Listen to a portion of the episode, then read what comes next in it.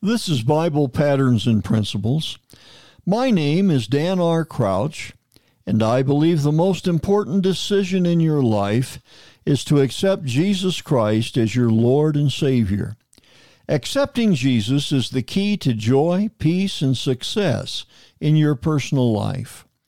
I am here to show you the way you can find true relationship with God through Jesus. Let's look at our principle for today.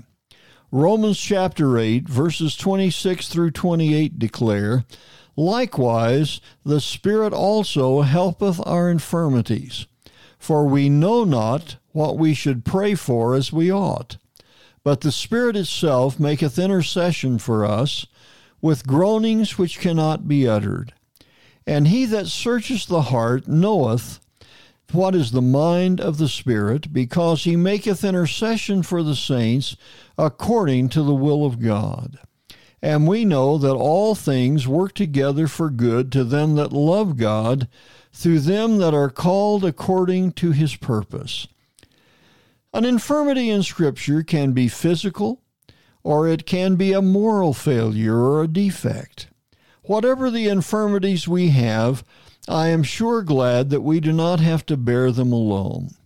The declaration of our verse is that the Spirit of God, the Holy Spirit, the third person of the Trinity, helps us.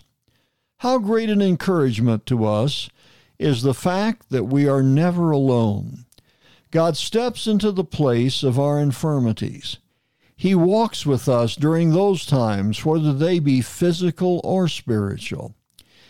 Even in the times of desperation where we are too confused to pray, we are told the Spirit makes intercession for us.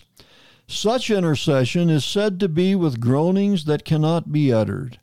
When the infirmities of the world are so heavy upon us that we cannot speak for the lack of wisdom and strength, the Holy Spirit makes intercession for us according to the will of God. It is with the help of the Holy Spirit that we are able to know that all things work together for good in our lives.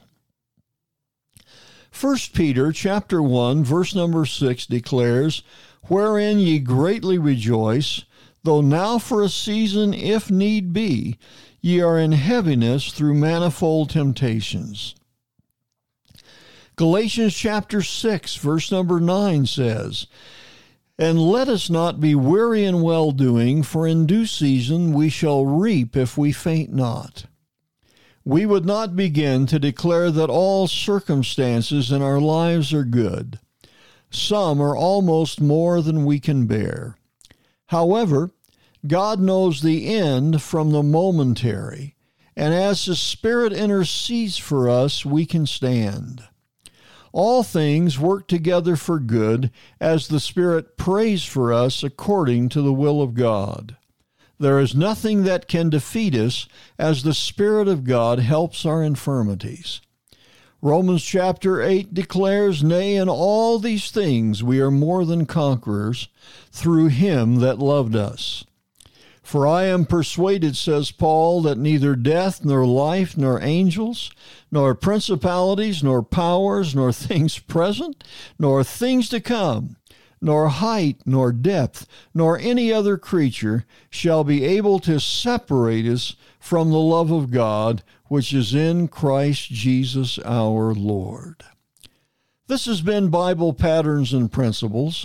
My name is Dan R. Crouch, sharing another Bible truth to strengthen your daily Christian life.